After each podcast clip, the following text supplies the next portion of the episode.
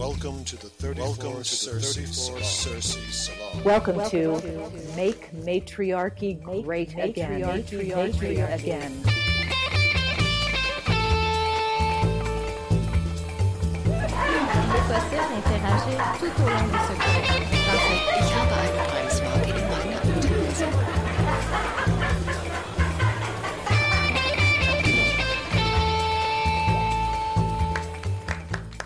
Interesse. Hello and welcome. Welcome, welcome. Do I detect laughter from you, Dawn? Well, I keep trying to figure out what that woman is saying in German, and I think it has something to do with underwear, but I'm not sure. I will. I have, I have the recording. I'll share it with you so you can translate it. We are here. I'm Sean Morlanukum, and that is Dawn. Dawn Sam Sam Alden, welcome. And we have as our guest again the fabulous Max Dashu. Hi. Welcome back, Max. Hi, Thank Max. you. So we are going to talk Amazons, and the question before us is. What is the big idea? Max, what's the big idea that you want to share with us today? Amazons antianaere. Women, the match for men. Women equals to men. This is one of our oldest references. It is our oldest reference to the Amazons, and it comes from the Iliad. It actually appears in two places there. So, mm-hmm. what we want to do is look into who these women were, what is the mythologizing that was done about them, and how can we disentangle that from what we know from literature, archaeology, mythology, all the different sources we can draw on. Okay. Perfect. Well, I am excited for that. So let's just get right into it. What do you where where's your starting point for your thesis about the Amazons? with who they really were in that sense? I don't I don't know if I have a starting point because we're looking at so many different strands of information. Okay. So I would say this. Okay, let's start here. The Greeks heavily mythologized the women that they call the Amazons. Hmm And we have to get under the meanings they were trying to project on observations they were making about actual peoples, actual women who rode and hunted and were warriors. And, you know, we look at the archaeological record and written sources to sort of see what basis there was for that. But I think we have to begin by recognizing the degree to which the Amazons for the Greeks were the image of the bad women, the wrong women, the world upside down, where they reverse everything out and men dominate in their society. So women in an Amazon society should be as cruel, as dominating, as as patriarchal men. And there's a lot of stories that are invented about them trying to flesh out that idea. Well, let me ask you first then who are they? Who are these women they're seeing that they're mythologizing? Well, that's that's part of the question, you see, because we're bouncing around so much. If we look at the Greek sources, are we talking about Thraki, which can be Bulgaria, all over into the Ukraine and the northern part of the Black Sea, you know, Mhm. Crimea, or are we talking about Pontus and the area of northern Turkey? You know, the later sources of that talk about the Thermodontine Amazons. Are we talking about Georgia and the Caucasus, or even the Caspian Sea region, and or Lukia? Because this is one of the places that's named in the Iliad as they're talking about the southern oh. part of western what is now Turkey. The, hmm. the the references to Amazons bounce around and that could be understandable in several ways, one of which is anywhere that there were women warriors, the Greeks saw Amazons. So that's one way of looking at it. But I think we're asking a bigger question than that. yeah they just elided every every time they saw a woman hunter or a society where women had rights that were um, approaching those of men or equaling those of men they just put an amazon stamp on it and and you know went on their merry way Yeah, that that, that and also, you know, the the the theme of the woman warrior is is an integral part of most most of the time what they're talking about Amazons. right I my my thing there well just a couple of things. First, let's for the for the listener, let's just kind of define the places you you discussed. So Pontus, we're talking northern Anatolia. Yeah. Right, and then we have s- southwest. What would be Anatolia then? So southwestern Turkey, Mhm. uh, Georgia, which is to the east, It's the eastern Pontus, Black Sea, just north of the Right. Caucasus. and then then Thrace, uh, Bulgaria. So that's on the western Black Sea. And for the ancients, part of Ukraine would also have been wrapped in. The Greeks didn't see, you know, especially the early sources, they're very murky about the geography. And this is one reason why the locations vary the way they do. But, you know, when, when the ancient Greeks talk about Thraki, they're talking about Bulgaria and Ukraine, but it's pretty dim. They don't really have a, you know, the, the boundaries, eh, not right, really very clear about them. And so there's a lot of mix up many times as to what, who and what they're talking about. I, I think you know it's one of the things that I think, and that's what I'd love to just kind of get into with you here about this too. Is I think there's there are different periods in history that that we're looking at. It's not even just the locations, but the time frames, and Yeah. I think those time frames affect what the Greeks are actually seeing or what they're actually dealing with. In other words, I think that okay, you've got these warrior women that appear at certain periods in time and in some cases they're parts of these larger tribes you know you you're talking about these tribes that could be you know the thracians and some of the tribes that are in the scythians and the sarmatians or sarmatians are in those regions. But i think for me the essential question still becomes what john was mentioning why the Greeks give a stamp called Amazons. Where does the stamp come from? Because in my belief, if you go earlier, you might have something closer to the traditional Greek notion of what an Amazon was. Yeah. As you get later into the historical period of the actual Greeks that we recognize from Herodotus onward, I don't think those women are still around, but other kinds of women are there.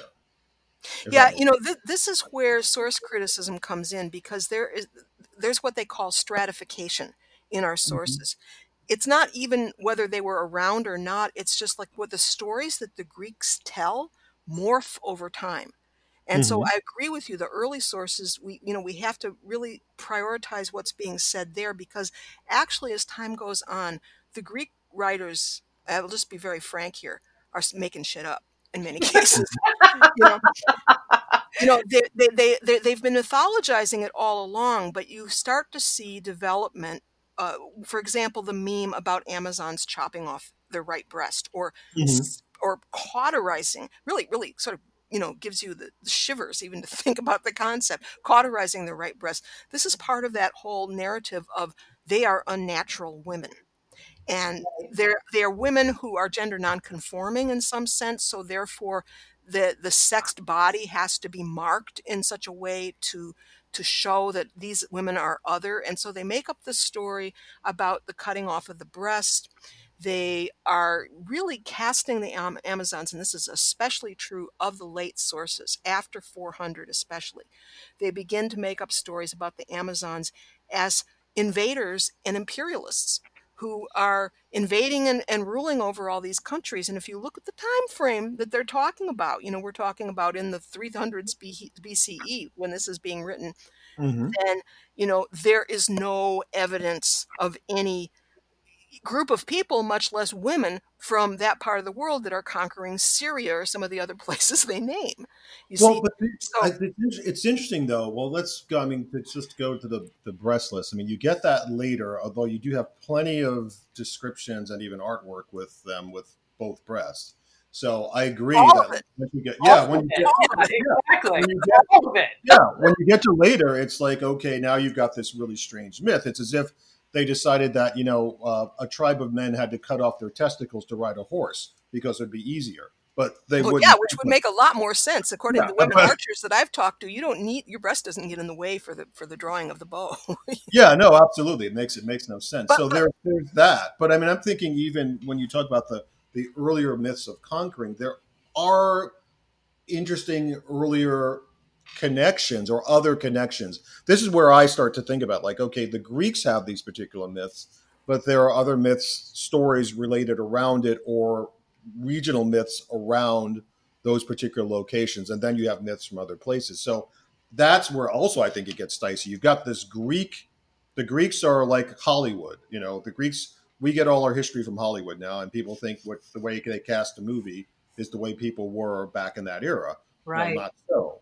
But the Greeks are our Hollywood. They're our ancient Hollywood. So we get our whole notion of that from them, but they're not necessarily the only ones. Okay, so where do you know of other peoples who have accounts of Amazons as conquerors and invaders?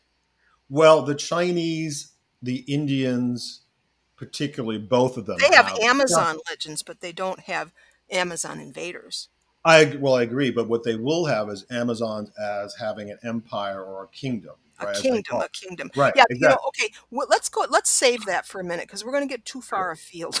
Oh, yeah. I- no, I wanna- I I'm wanna say loving this. I've been something. waiting, I've been waiting for this. I love this. So, okay, sure. I, I want to Uh, say something though, because I think what you raised about the politics of representation is very important. You know, if we look, and again, prioritizing, look, look, look at the older images and then the more recent images. As we've already noted, no Amazons without a breast cut off, with a breast cut off. So that's that's Mhm. a given now. The iconographic record is is uni- the iconographic record is unanimous on that. The earliest image that we have of an Amazon comes from the seventh century, and I think it's a plate from Tiryns. Mhm. And uh, Josine Blok is very interesting to read on this because you know she's one of the people who sa- who claims the Amazons are all a myth, and I don't agree with that. But Oh no. you know no. she does have a lot of important historical information, and what she says is that there's a period in which the Greeks represent this, this earliest representation of an Amazon. She's wearing a skirt and she's wearing a hoplite helmet, a war helmet Mhm. and she's actually being grabbed by the hair or by the helmet by a male warrior who's about to whack off her head. Mhm. The early representations of the Amazons show them as Greek hoplites, only female. Mhm. But that begins to change very soon because as the Greeks start to become more familiar with the women from these steppe regions, and that's primarily what we're talking about in, in most of the accounts, um, Mhm. you know, the, the, the Eurasian steppe or the Ukrainian steppe, they sh- they begin to get more and more accurate representations of the clothing. And so by the 5th century you're starting to see Amazons dressed in the in the in the clothing of the steppe. And not mm-hmm. only is the clothing shown accurately, but this is where the genius of Adrienne Mayor's work comes in because she's really synthesizing the literature, the archaeology, the archaeological record, linguistics, and all these other fields. And what she has demonstrated is that not only the trousers uh, and the headdress, you know, the classical peaked cap of the Amazons, and really actually the Scythians and the Persians too, if you get to that, but also the type of quiver, which is different than the the Greek quiver, which you'll see Artemis wearing on her back. But Mhm. for the, the Asiatic Amazons, it's slung over the shoulder but hangs at the side so you can pull the arrows out and shoot rapidly. And not only that, but the recurve bow is shown and it's being drawn with a certain kind of thumb draw that is a known method among the steppe tribes. And and also she had, she lists a lot of reasons to say, wait a minute, there's something historical about these fifth century representations of the Amazons that could not have just been an invention of the Greeks. No, I, I can I can see that. The from a thing I particular ethnicity. Yeah, well, and, the, and go ahead. Point out just quickly that um, to, to expand on what you're saying, Max, that you know the first uh, representations of Amazons as simply you know Greek hoplite warriors except women makes perfect sense if you are a sculptor or a painter or something like that, and and you hear this story of like, hey, there are these women that fight. That's Like like the first dawning of the idea. Right, because your only representation that you know of are male warriors. So you would it would make perfect sense that they And would just paint a warrior and then stick a woman's body in there. That makes perfect and sense. a, and a Greek archetype as well, a, Greek male Absolutely. archetype. You know, Yeah. so and and we don't really have any representations from the period of the Iliad. You know, in Mycenaean, there's no Mycenaean representations. Well, I, well, I want to just jump in on one thing though. See, this is where I, I do really strongly diverge from from that theory, that theme, because to me that is more an example of again using the Hollywood analogy. As Dawn pointed out, you don't know what they look like in the early days. Let's say one doesn't know that and creates this idea of a warrior, dresses them as a Greek warrior would, and you got it. And then as you start to encounter women who are warriors, now you start to see a recreation of okay, this looks like the way a Scythian would a warrior woman would have dressed, or a woman uh, from the steppes in that region. Right. But right. that doesn't. But that to me does not in any way make it seem as if, well, this legend of what the Amazons were is simply a legend of what the Scythians are. And there's a couple of historical No, because there's that. more than Scythians involved in this. We're or, or, any, or anybody even in that period.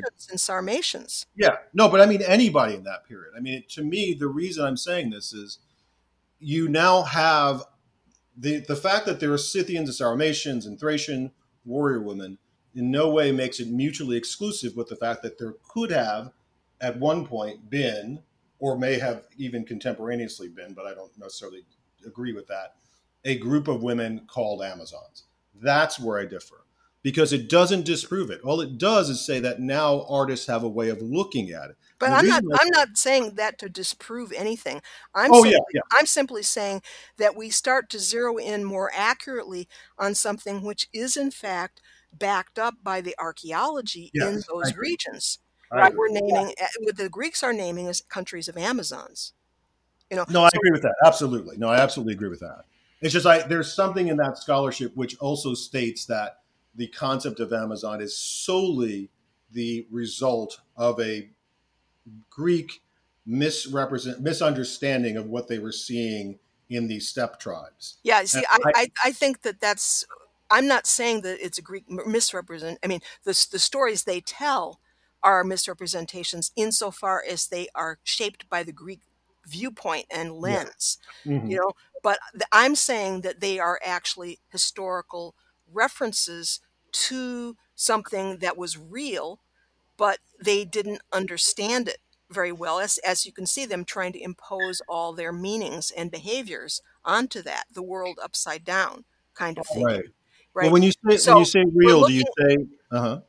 Well, Sorry, I'm real, you know, we, and we we can we can talk about what that means, but I'm just saying, you know, just as an initial ground, we have Mhm. to examine the various elements in the cultural record that can help us get an idea because I feel Sure. like, you know, we I need to test my assumptions or my ideas against what I can find. And so there's the linguistic record, the literary record, Right. which reflects oral traditions. That's really where the the the Homeric stuff comes from. I mean, that was oral for like half a millennium before it got written down, right? Sure. And then we have the archaeological and the genome is starting to come into it. And so there's a lot of different angles of view that we have to integrate. We have to synthesize all of this. And in any case, whether it's the archaeologists or the ancient Greek male writers, we have to have a certain healthy suspicion of the viewpoint of the source.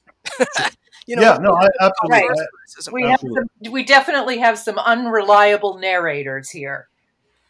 yeah. yeah yeah and and so you know i'm kind of looking to see what can be can be discovered but i do think that there's a possibility that the greeks are looking at something that i mean if if you look at the Sauromatian and the sarmatian cultures and that's really the same word one is a latin form of an earlier recorded greek form okay? So they really represent historical periods more than necessarily different peoples the way i Mhm. look at it because it's the same name you know? It's Well, just I mean, like, and it's it- like it's comparing interesting. americans and americanos you know? It's like yeah. No no it's interesting because i think there's also the, the notion that okay well are there Saram, are the Sauromatians the you know when do they become the offshoot of the Scythians according to myth the Scythians Right. and the Amazons yeah well then that's herodotus so then you know there again we have greek mythologizing about something which in some ways there's a certain basis to saying all right you know the these people the reason he's comparing them to the scythians is because the the vast likelihood is that they're speaking an indo-iranian language Mhm. these Amazons, right? So that that's what he sees in his world as the Scythians, you know, or he could have said the Sarmatians, I suppose. But you know, he's actually saying the Sarmatians came from a mixture of these these these tribes of warrior women with the Scythians, who were, as we know, a patriarchal culture. And the Indo-Iranian speakers really are patrilineal societies. So that when I look at those societies, you know, or what they might have been in the period where these are not the early Kurgans that Maria Gimbutas Mhm. writes about. They're the late Kurgans, right right in the in the fifth, fourth centuries BCE, where you Mhm. do find this really dramatic, really amazing female-centered iconography. The the great the the excavations do not show an absence of men, but what they do show is a presence of female warriors. And this Right. is something that Esther Rolla, Renate Rolle, and Jeannine Davis Kimball and the Russian archaeologists have been following for at least 50 years, you know, starting with the Eastern European archaeologists. So we see there that there are societies where there are armed women, and we also see Right. a very high status, at least for some women. And and here we have to contrast what the Amazons, according to Herodotus, are are telling these these Scythian men that they're supposedly, you know, allying with, right? When they create the Sauromatian people, the, the founders of the Sauromatian people, you know, is the Amazons saying, We're not going to do like your women. I mean, we're, we're not housekeepers, okay? We we we ride and, and with the bow. So there is a recognition in there that in the Scythian world, at least, they, they're they're kingdoms, they're warrior kingdoms, you know, in in that from the sixth century BCE. So that's something that's present on the steppes. I would not call that a matriarchy, and yet there are cultural elements. I'm not even sure yet how to account for them that are much more matricultural that could have very ancient origins. And so there's almost like a collision, which is the, the core of the myth that Herodotus is telling us. Yeah. Patriarchal men, and then these women who come from a different type of society who are not going to stand for any of that. Well, it's it it becomes interesting, like you know what's we've talked about on this podcast a lot. This idea that there's potentially this clash, particularly you know we were talking about the West and, and specific in this case. Obviously, this clash between what we now know as the Yamnaya, the Indo-European invaders, and what was an earlier culture. Whether that culture is matriarchal or not, I know is in dispute, and it's con- you know there's there's conflict. I believe it was, but Oh, I, I, I'll, I'm, I'm Yeah. perfectly willing to say it's matricultural. So you know, so let's, And that's let's- an earlier, ver- that's a much earlier period, right? right, right. But But, uh, the hybrid it, it sounds like that. The hybrid culture can happen more than one time in history. right. And I think that there was a hybrid culture in that period where there is kind of like an intermixing that happens under the Yamnaya conquests. There's a mixing that happens. Mhm. And then in later periods, also, you will see that intermixing. So I think that the Sauromatians are that kind of a hybrid culture. Well, it's it's interesting because a lot of the things that we thought about the Scythians hundred years ago that Herodotus wrote about, what we thought about it was that he was wildly making this stuff and inaccurate, and then Right. archaeology reveals that there's truth to it. So it's there's there's the case is open as to that hybrid idea, and it sounds it certainly makes sense to me. What I find interesting about that specific reference in Herodotus, though, and and this is where again I diverge from some of the scholarship, which is he clearly defines a group called Amazons from a group called Scythians. If they were the same group, you wouldn't de- define them differently. You Agreed. wouldn't name them differently. So that that's why it's important to me about that particular one concept in particular. That wait a minute, let's think about. I agree with that. I agree with that. And yet, let's also remember I mean, with Herodotus, he has some very pro- problematic projections. And this is where you see the Greek mythologizing uh-huh. because he talks about you know he the way the way that he refers to the customs of these Sauromatians is that no maiden weds until she's killed a man of the enemy and some of them grow old and die unmarried because they cannot fulfill the law. And this is very much like the, the fables that he makes up about the Babylonians and how the women had to go sit in the temple and until a man threw a coin in her co- or her lap and chose her to go have sex with him, she could not leave that temple but might have to sit there for years. This is a this is an obsession of male control on the part of Herodotus. And Uh-huh. the, the thing that he says about the Amazon and the Scythians, he expresses it in a very patriarchal way. This none of the, what I'm saying here falsifies with a hybrid idea that I was just ma- Right. naming. But he says the women did not resist, but let him do his will. you know, Right. so we Yeah. get a very clear cut picture of the collision between an observation of something that he's describing, which we want to consider, and his projections, which are very patriarchal. Right. Right. Yeah. I mean, he's he's looking to tell a good story to a patriarchal audience, and we have to keep that that point of view in mind when we read his works. Just like when uh, Sean and I analyze um, the movie Troy that came out uh, Yeah. a decade or so ago. We take everything that that movie says about the Trojan War with a large grain of salt because it's Hollywood finding a way to tell a good story that will sell tickets and get butts in seats. And well, I have a, I have really severe criticisms of those behaviors too. I mean, it drives me crazy because it rules too. nearly all output coming out of that world. But but let's leave behind the Herodotus for a minute because there's some other pieces here in even earlier sources that Mhm. speak to this, and this is going back to Amazones Antianaere.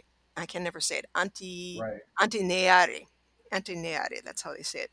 Um, there's another source called Skulax of Karyandia, Mhm. and this is in the 6th century, so 500s BCE, right? And he refers to the Maeotian, the Sinti, and the Sarmatian tribes as people ruled by women. This is that word, gynae- gynaiko kratumene. Uh, you know, those who are ruled by like women. the yeah, like the gynocracy, I guess would be the way we would. Is how they they render it into English, but basically gyneko is woman, and then kratu is power, and mene, you know, the rulership over, or uh, krata is rulership, and, and mene is power. And this word is used by the Greeks also about other groups, including way off over northern Spain. The Cantabrians are also called Oh, right. Yeah. by Strabo, I think it is, Genaiko Kratomene. So, but anyway, the concept of this, I think the way I see it being used by the Greeks, we have to interrogate even the concept of rulership because the Greeks' idea of it was a dominator society, top down kind of, and, and this is where I really take issue with this concept of Amazons as uh, imperial conquerors. But they they look patriarchal men look at societies where women have a say and where there's an egalitarian ethos and they call that rulership you know female domination is the way that they perceive that.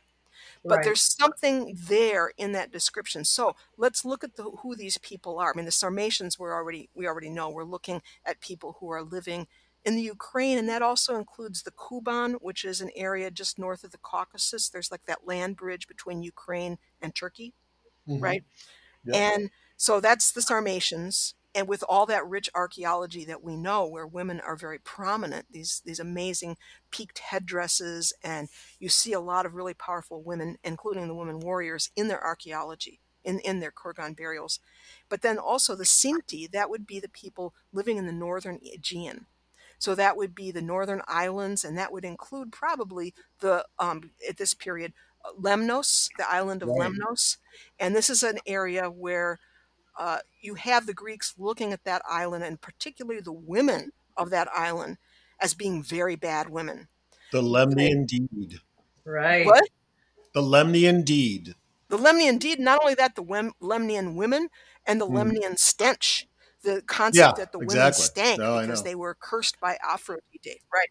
But they, they, they're, Aphrodite in the story curses them and they their husbands stay away from them because they have this terrible smell and so they kill their husbands. This is this is the greek story. It has nothing to do Yeah. with lemnian actual history right? But again Right. the greeks making up pejorative stories about women from an island which we see from from skulax are kratomene they are a society where women have power and so you know they're not really specifically called amazons but uh, so that's the second group the sinti and Right. the third group is interesting because the maeotians they are more in the northwestern corner of anatolia.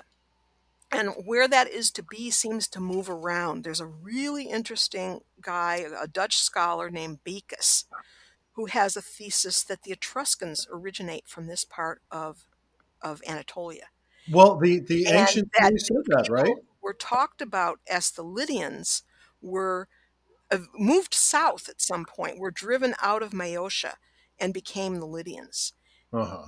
But anyway, this is that region, it's that whole northwestern corner where you do have a lot of Amazon traditions, and this is our other group out of the Iliad. This, this second group that the Iliad talks about as Amazon country is in this region, is in that northwest corner. And you have the um, it's an area that's referred to as Myosha. It's also the Troad is right there, but the Amazons are coming to fight. And this is the passage where uh, what's what's this? How does the quote go? Do you have um, Priam in the Iliad saying, Mhm. "Once before I visited Phrygia of the vineyards, and I myself, a helper in war, was marshaled among them on that day when the Amazon women came, a match for men." So that's that's another kind of placement. The Amazons aren't actually from Phrygia, but they're from someplace close enough to march in and do Right. battle. Right. It's very fascinating. I haven't sorted out all the strands of this, and I want to reread Beekes again because that's a there's there's a, there's something interesting about the fact that well, first of all, Lemnos speaks a Tyrrhenian language. Right. Yes. Okay, This and this is the same key. language family Yeah. as the Etruscans and also people way up in the Rhaetian Alps, the the Alps of um, the Eastern Alps, which is I guess part of Switzerland now. And I think isn't the potential argument that the Minoans also? I think we are the Cretans, as we like to say here. Well, some people have raised that, and Yeah. I've been looking into that. I'm not finding a lot, and nobody really knows what the Cretans uh, spoke, but that's one thesis. Yeah, that right. they're part of that same language group. But right. but here's the interesting thing about it. Say that the Etruscans did originate from northwest Anatolia, and that would be tend to be uh, validated by the fact that Lemnos was speaking this language, right? So that that whole region, because those islands were very very closely related to the Troad culture there in the area of Troy, all right, and so that well, I've, I lost my train of thought here for a moment. Well, Um, the, co- the connection, the potential connection between I, I, uh, one of the things that I've looked at is about what is there Oh. potentially a connection with the Etruscans, the Lemnians, Minoans, and their connection with their p- reportedly matriarchal leanings. Right, right. Okay, so I'm going to leave the Cretans aside because I can't really, I can't really um, give evidence to that. We don't know Right, yet at right. this Yeah, point. you- But what I was going to, the other part I was going to bring up is, of course, you have the Italian legends about Aeneas coming out of that region and then being a founder of in in uh, Italy, right? But the genetic. the the genetic evidence is really interesting because in Tuscany they did DNA studies of both people and cattle, and they Yeah. found a linkage to Western Asia. Yeah. Oh, well, So- although there's some there's some question about you know how certain they are, but I've read that and I'm with you on that. I I, Yeah. So you know, that's an interesting well, this this just goes to the whole question which we've had that goes back to the idea of the modern archaeologists and say who who just draw a line and say everything having to do with the Amazons is mythical and there's no reality to it, and mm-hmm. that also could apply to the story that was widespread in the ancient world that the Etruscans came from the west from the east right and settled in, in italy.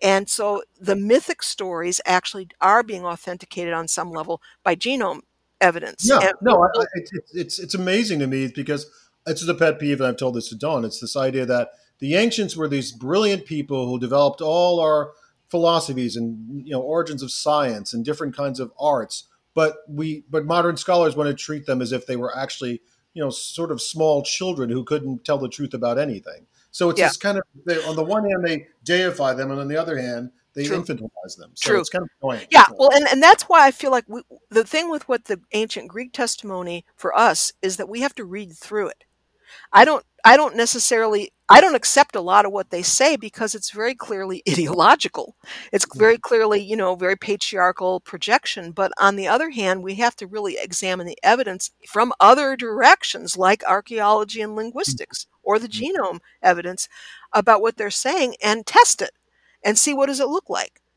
if we actually look at the archaeology of the Ukraine. Or, you know, I don't know. And Have you looked into the archaeology of Pontus at all? That you know, in terms of finding any evidence for this um, thermodontine, I haven't seen anything. That, that that's my that's my dream. Well, that's the dream we have. The dream is that we want to go over there. I mean, that's what we've kind of lined up. Can we go? I've, I've actually even given coordinates to a geophysicist to say, here's where I'd like to look to see if this is the right place to dig. Because what the myth says at the mouth of the uh, mouth, mouth of the Thermodon River on the Black Sea, that's supposedly where Themyscira was supposed to be. So I don't think it, what I've read, and we had Walter Penrose on um, a little while ago, and in his book, it's where I, I saw this. As far as we know, no one has ever bothered to do an archaeological excavation for Themyscira. I mean, it's to them, it's too fantastical. So it's easy to dismiss something when you won't look for it. Right, right. Yeah. It's to say it's never been found if you've never looked. Yeah, it's like okay, So Well, more to be revealed, right? But Yeah. you know, and and then we do have like I mean, another thing that interests me is that there's a lot of references uh, to, especially in the later literature. It seems like they go further and further east as their reach expands because you know the early Greeks in the seventh century they weren't necessarily uh, having much dealings with the Kuban or the Caucasus. Those were Mhm. murky areas for them. You know, which we can see some of the geography is a little garbled. You know, when they're talking about Prometheus and the and the or the, the path of Io through the Ukraine and down through the Caucasus and that whole story. Uh, they're not real clear on the on the details of it. Nevertheless, Mayor once again brings forward a lot of evidence from those areas of women warrior burials. She is amazing. By the way, we should say uh, Adrienne Mayor is someone that both Dawn and I really love her work, and I've met Adrienne, and I think that The Amazons is an amazing book. So for people interested in that, that's a great place to start to study um, the history of these warrior women. Amazons by Adrienne Mayor. So Yeah, it's it's a, it is the, it's the best place to start as far as I'm concerned, just to get agree. your head around the overall picture, because there's all this all this evidence that has to be integrated, and there's a lot of different lines of information, you know. So um, it's and then studying the studying the mythology, you know, which she does go over some of that in the literature. yeah, I find reading her and Blok both has been very informative, even though I, I disagree with Blok's basic thesis that this was all just made up by the Greeks. yeah, because it's wrong. That's why. But, but she has a lot of information that we need to know about in there, you know. So, and she does, she's done a study of the iconography that I find very useful. Here's something, here's another piece that I think, I, I, this is going to be in my next book, which has to do with, uh, it's called Pythias, Melissa, and Pharmakides, Women in Hellenic Culture. And there's a whole chapter called Barbarai, which barbarians, right? This is the word barbarians that the Greeks right. referred to. All other peoples were barbarians. you know, the projections of Greek men on the Lemnian women, Lydian women. You've got the story about Queen Omphale. There's Oh, a lot of different groups, Libyan women, and the demonized stories that they tell about Queen Lamia, uh, or even the Libyan Amazons. But um, the I have a whole big chunk, a big section in there about the Amazons. Um, I'm forgetting again what I was going to tell you about it. no, no, Uh, no, but it's it's there is a I mean a lot of stuff that for me there's so many strands that could be followed. I, I think it's because there are there, these so many different layers, Oh. historic and locations. But sorry, Yeah. Yeah, I, it, it just took me a minute to to I, I laid the ground and I forgot where I was going with it. One of the things I discovered there are some slight references, especially like in Hellenistic sources, like the poet Callimachus talks Mhm. about an Amazon dance, and Oh, this is in relation to the women dancing, the Amazons dancing in Ephesus around the shrine of Artemis. So oh, this oh. is this has to do with the the ground, the base ground of this story is a variety of traditions of Amazon founders along the western coast of what's now Turkey and also some of the islands along there. So What do you make of that? Yeah, Lemnos, seen that too. Lesbos, and, and some of the other islands. And so, in the case of Ephesus, Amazons found the temple of Artemis, according to some Right. accounts. And then there are these descriptions in Callimachus where they're dancing around the image of Artemis there. And there's some other stories talking also about Amazons there who are fighting the armies of Dionysus and he defeats them and they take refuge. This whole idea of taking asylum is very closely associated, especially with goddess temples and particularly with Artemis. And so the Amazons take refuge at the altar of Artemis in that long ago mythical period. This is very much a mythical story. But Right. there's this association of Amazons with Ephesus and with this major, major goddess temple, which eventually becomes one of the seventh wonders of the ancient world. All right, but the dance of the Amazons. So I would see these vague references in sources I was reading to that, and they never ever really fleshed it out. So it took me a little while to track down that reference from Callimachus. But then I discovered in the iconographic record of Greek vase paintings, there are mm. numerous images of the Amazon dance, and I'm going to have those in my book. I, Oh, I've, okay. I've rendered them as illustrations so that I can publish them because it's very interesting. It's a form of dance that in, it's an ecstatic dance, first of all. And so the Amazons, there they are dressed in their long sleeves and their trousers, you know, the painted patterns on their leather clothing. And they're dancing bent from the waist, arms reached forward, and hands clasped together. And sometimes the hands are reaching out directly in front of them. Other times they're raised above their heads, joined above their heads, and their feet are kicking. And what this looks like more than anything else is what they in Russia call the kazachok, the hopak for the Ukrainians, or the kazatska for in Yiddish. It's, it's that kicking dance that the Cossacks do Oh, right. right? And the Cossacks come from that Kuban region. You know, there's this mixture of Tartar peoples with whoever was there before, and there's a continuity of this dance. So, what it involves, I don't know if you've ever tried this, but if you've seen if you've seen seen somebody do the hopak, they crouch down and they kick out one leg while balancing on the bent other leg, Right. and then they switch the legs, right? Yep. And there are all kinds of other different movements, but it's it's a it's a tour de force of thigh muscles and balance, basically.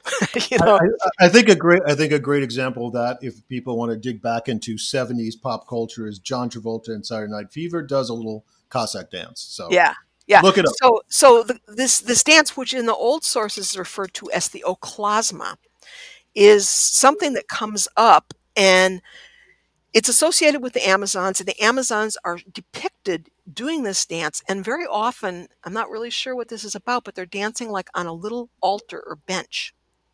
And sometimes they appear in scenes with the maenads. So this is another expression of ecstatic women's ceremonial culture. But it's very clearly a kind of a trance dance. And it occurs in Greek art. We see a little bit of it in Macedonian art. And then because southern Italy is part of Magna Graecia, it then shows up there. And actually, a lot of the most impressive examples of it are from there. So um, the Oklasma and the Amazon dancers. And, and then there's one more piece about this, and this has to do again with Artemis, where you see the Greek playwright Autocrates. He has a, a play called Tympanistai, which means drummers. And he's talking about how the Lydian maidens dance for Artemis, leaping and hair flying, clapping before the beautiful goddess. So maybe that hand gesture also has to do with clapping. And their hips dipping and then again rising up just like a leaping wagtail bird. So there are various descriptions and representations of this, and I think it's interesting because I think it is uh, it's associated in in the Greek writings with Asia Minor. And Uh-huh. that same realm that we're talking about when we're talking about the Amazons. And sometimes it's very difficult to disentangle all these themes we're looking at. But because Amazons are associated with this dance in the iconography, there's something there that you know we have this very powerful image, imagery and it's not normally what people think about with the amazons because they're thinking about women riding horses and they've got the pelta the crescent shaped bow i'm sorry uh, shield and the recurved bow and they're turning around in their horse and they're sh- part, firing the parting shot right the these are all part of that but i think that if we're looking at an actual culture an actual ethnicity, and this is what one of the things that I think it's uh, Blok says. You know, we're talking about a people. Mhm. You know, Amazons as an ethnicity. Then there's more to them than just when they fight. This is like an elter- uh, element of culture that really is part, to me, of a Eurasian steppe culture and the ecstatic ceremonies. And you could probably wa- wrap in the Scythian sweat lodges with the marijuana being thrown on the embers of the braziers. You know, there, there's all these other elements. And this is a part which is probably the least visible to us ordinarily, but it is there in the in the, in the Greek vase paintings. It's It's- interesting. In some yeah. ways, it reminds me um, of the bull leaping, uh, the images of the the women leaping over the horns of the bull, not because it's an ecstatic, but because it's a physical challenge. That's yeah, it's a yoga.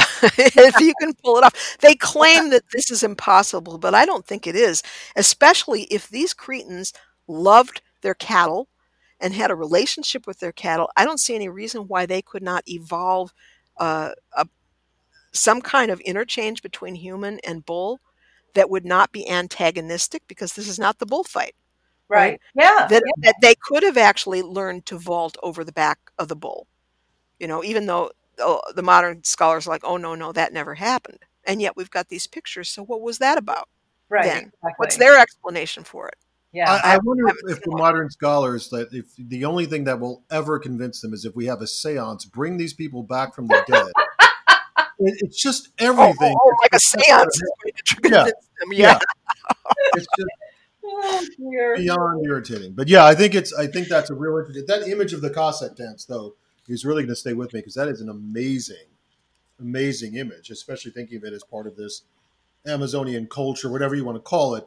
But this this kind of dance of these warrior women, I think that's an incredible image. So this kind of cultural aspects you're seeing in the Amazons, are there any other sort of things like that, or on these warrior women, so that we don't get caught into specifically defining? Um, Not off the top of my head, yeah. the cultural elements. That's the, the main thing I would have to move at that point because we're really dependent either on Greek representations or else we're dependent on archaeology in the regions we're talking about. Okay, and since I don't have any archaeology from Georgia or Pontus or some of the regions that we know about, even even from Lycia, uh, the main area that I look to is the Sarma- Sar- Sarmatian cultures mhm. in, in the Ukraine, and there is some really beautiful gold metalwork in the kurgans of, of Sarmatian kurgans. Like for example, at Chertomlik, there is uh, plaques, gold, chased gold plaques that show a woman or a goddess holding up a mirror as a ceremonial object in front of someone who is drinking and standing before her. There's actually numerous plaques along that line. There's some that have kind of a Sheela na gig figure. There are amazing headdresses, women's headdresses that are tall, like the polos crowns that you see in Asia Minor Mhm. uh, Right. on the goddesses in places like Tolstaya Mogila. That's one of the major uh, excavations of Sarmatian art. There are goddesses which are bronze standard tops with winged goddesses. Actually, there's a couple of different winged goddesses that I've seen that turn up there from the Ukraine. And then one site that I just love is called Kara, Karagodeuashkh. This is very hard to do a web search when you have to transliterate Russian characters into English. But there's this one amazing crown. It's a woman's peaked headdress that it's it's a chased piece of silver that shows an elder woman wearing one of those very type of, of headdresses and surrounded by other people and then incorporated in the central panel of this of this triangular plate is the goddess Nike who is driving a chariot. So you can see that there's Greek influences on on these. And then there's a bunch of other images from various kurgans where you have a woman who is half woman and half serpent or half uh, fish in some cases, and this ties together with I forget is it Herodotus? There's there's the Yeah. serpent that Her- Heracles goes to the Ukraine and into a cave where there's this woman, and she actually holds him captive for a while and conceives a son by him, as I recall. Yeah, right. So there's this legendary figure, half woman, half snake, that becomes the ancestor of various peoples.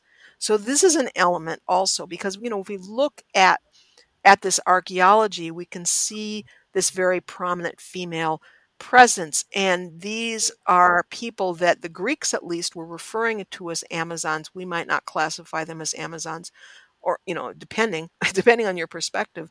right. One right. one of the interesting thing that comes through here is there's a crown. Let me see if I can find it. Yeah, Khokhlach. Uh, there's a kurgan. This is like first century CE, so it's very very uh, late.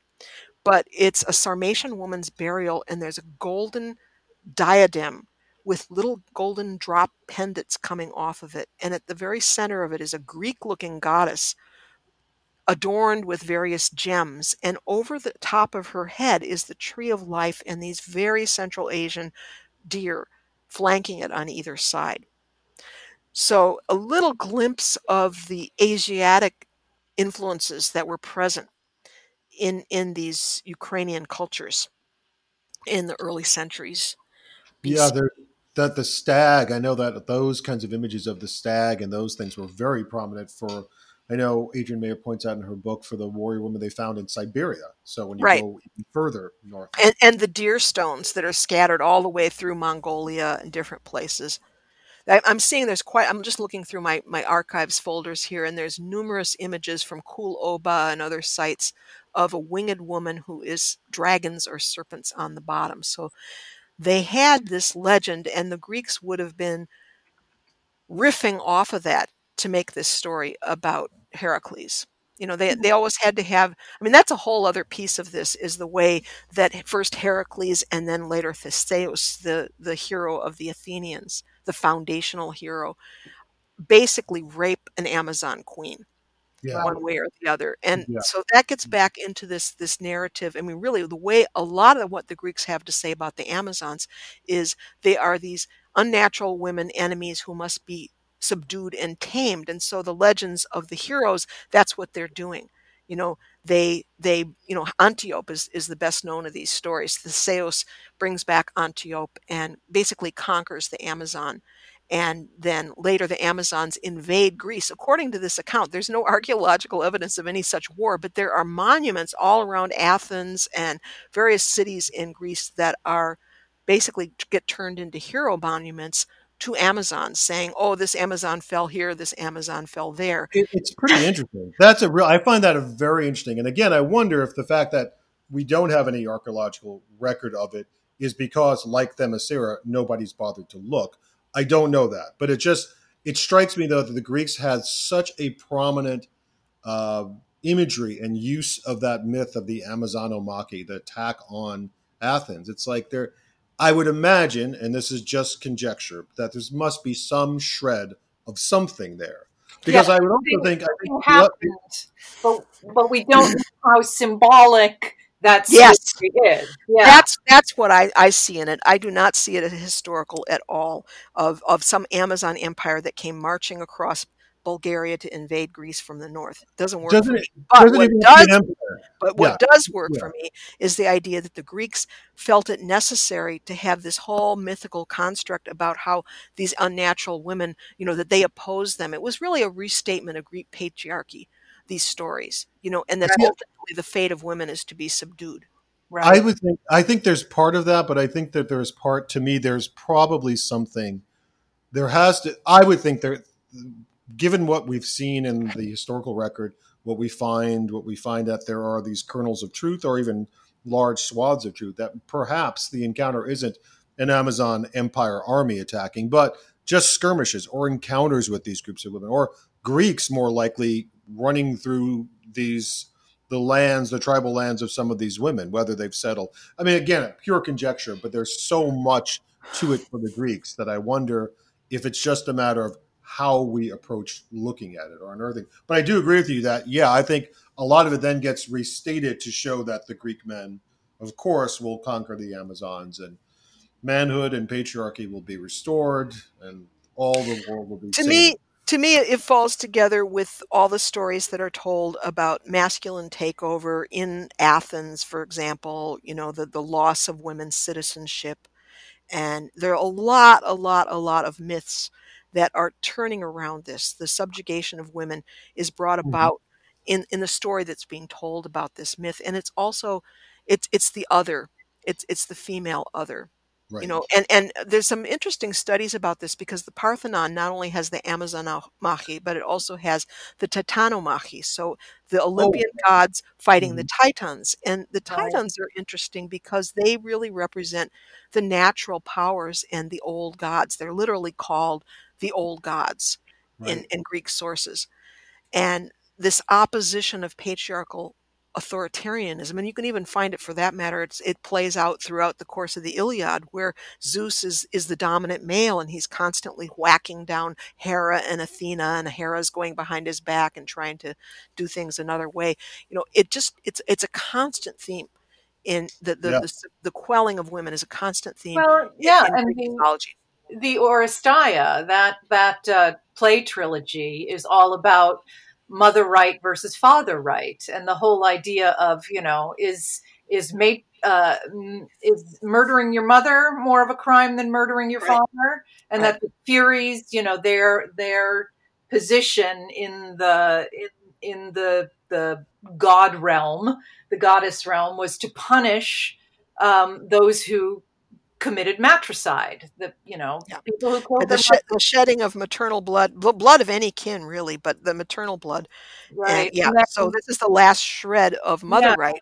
and that Athena is the one who casts the deciding vote that you know patricide is more of a crime than matricide. Right. You know, she she actually comes out in is it Euripides or Aeschylus? I forget, but she she comes out and she says, "I am I'm always for the male," and so the irony is that she's a daddy's girl. She Yeah. states that, Yeah. and she performs that role in all the Greek mythology, Greek mythology because she is the supporter and the protector of Theseus and all the Greek heroes, Perseus, right, the slayer of the Gorgon mm-hmm.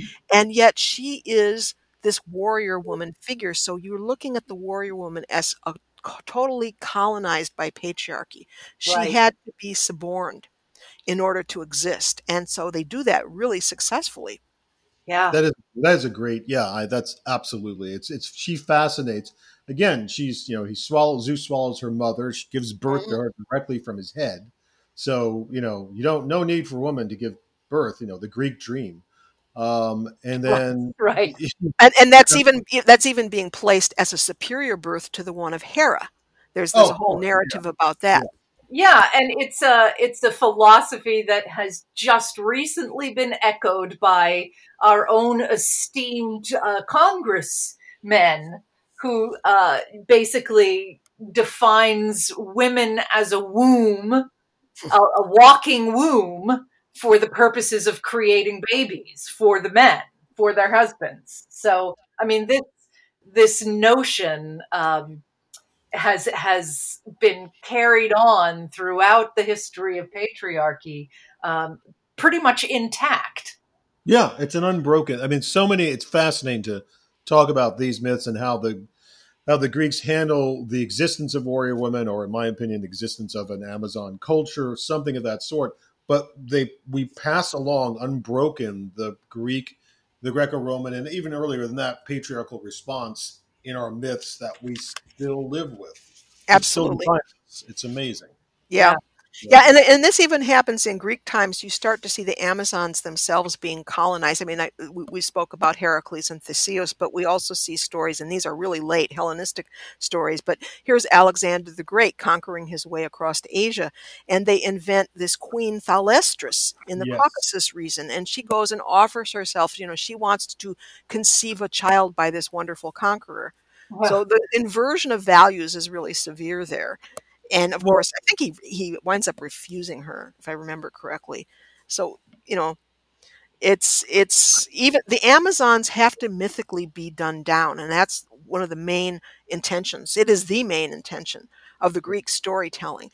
Inadvertently along the way, they retained bits of evidence for us to look at about about what those quote unquote other cultures were like right. you know we can then compare that with the archaeology and begin to piece, yeah, begin to piece out what their actual history was, as opposed to the version of their history that the Greeks, um, you know, that the Greeks invented for their own purposes.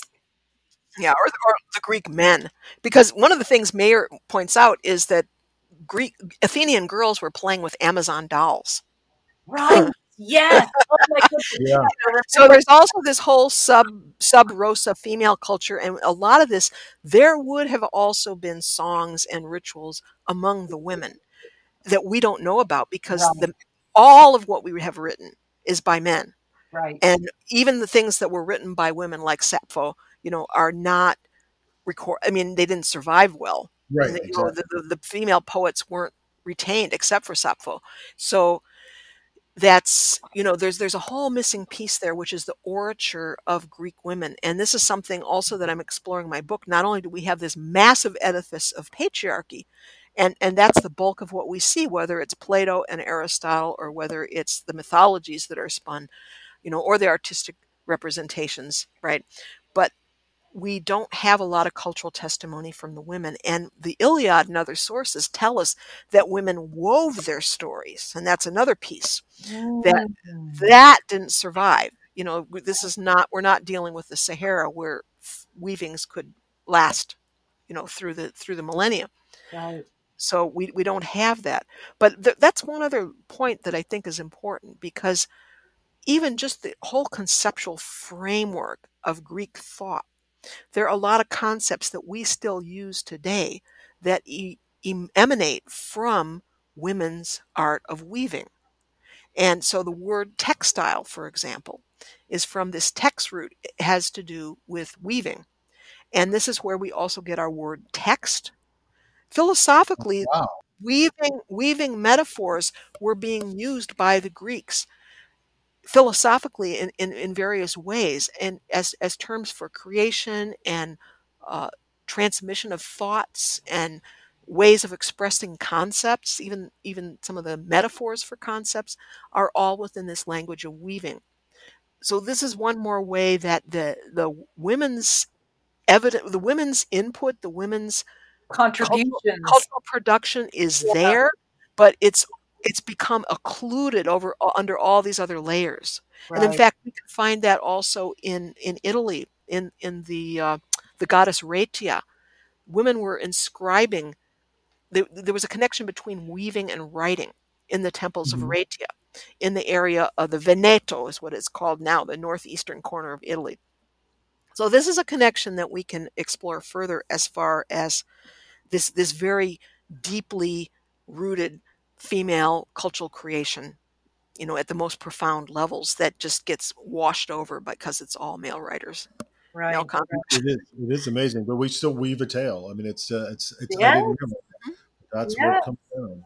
What would you want to leave? What would be your one more thing you'd want to leave the listener with? Like, what is the one thing that you might want them to take away from this? don't believe the hype you know I, there are riches there for us to claim and i think we do need to look carefully for all the lines of evidence compare and contrast and come up with our new narratives.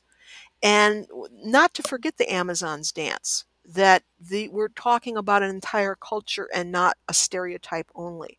And certainly we have the archaeological evidence of the women warriors but there's so much more to those women whoever they were whatever their stories are you know Mhm. whatever ethnicities they came from there's there's realities there and we can't allow them to be wi- waved away as it was all mythology even as we acknowledge yeah the greek men mythologized in a big time way around this theme but that does not negate the reality of those people of those women of those cultures and I think that there's a matricultural survivor survival there. I mean, that period is pretty late in, in the history of things. We're talking about the Iron Age.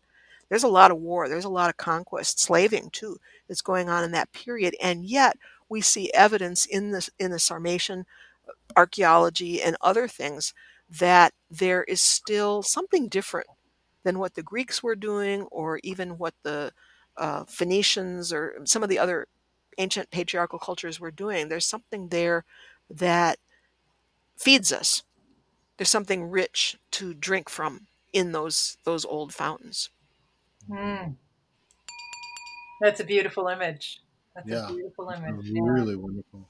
Dawn, would you anything you want to share in terms of your one more thing with this? Oh, uh, similar similar to what Max just said. That when we are enjoying the um, Hollywood style, elegant narratives to uh, of the Greeks, to always remember that uh, to ask yourself the question that that I ask whenever I I see a a Hollywood version of history, and that is, what were the women doing? what were the women doing? Because we're not seeing them in the story that is being told, except as accessories to the male hero's journey. But they were living 24 hours a day 365 days a year, just like the men were, what were they doing? Yeah, we need to know that. Yep. So my one more thing would be that there are the stories of women that have been dismissed in, from the ancient world. Uh, these ancient stories should be examined and looked into in a, an archaeological and a scientific method because just like we've discussed here, it's easy to dismiss these tales when you haven't bothered to actually look into them. So it's time to look into these tales of Themyscira, of the Amazonomachy, of the Amazon founding of Ephesus. Let's actually look at it. Let's see what we can find. And if there's nothing there, there's nothing there. But we won't know that unless we look. So that is my one more thing. Okay. All right. Well, I want to thank Max Dashu for joining us today. Absolutely. And for once again being just an incredible font of of information, of story, of analysis, of everything. I mean, you are you are you are the well at which I drink. So thank you so much. and thank you, Dawn, for all as always for being here and And you as well. Sean, for being our facilitator. And I thank you to everyone listening out there. This has been the 34 Cersei Salon. Make matriarchy great again. We've been talking Amazons. Take care, everyone, and blessed you.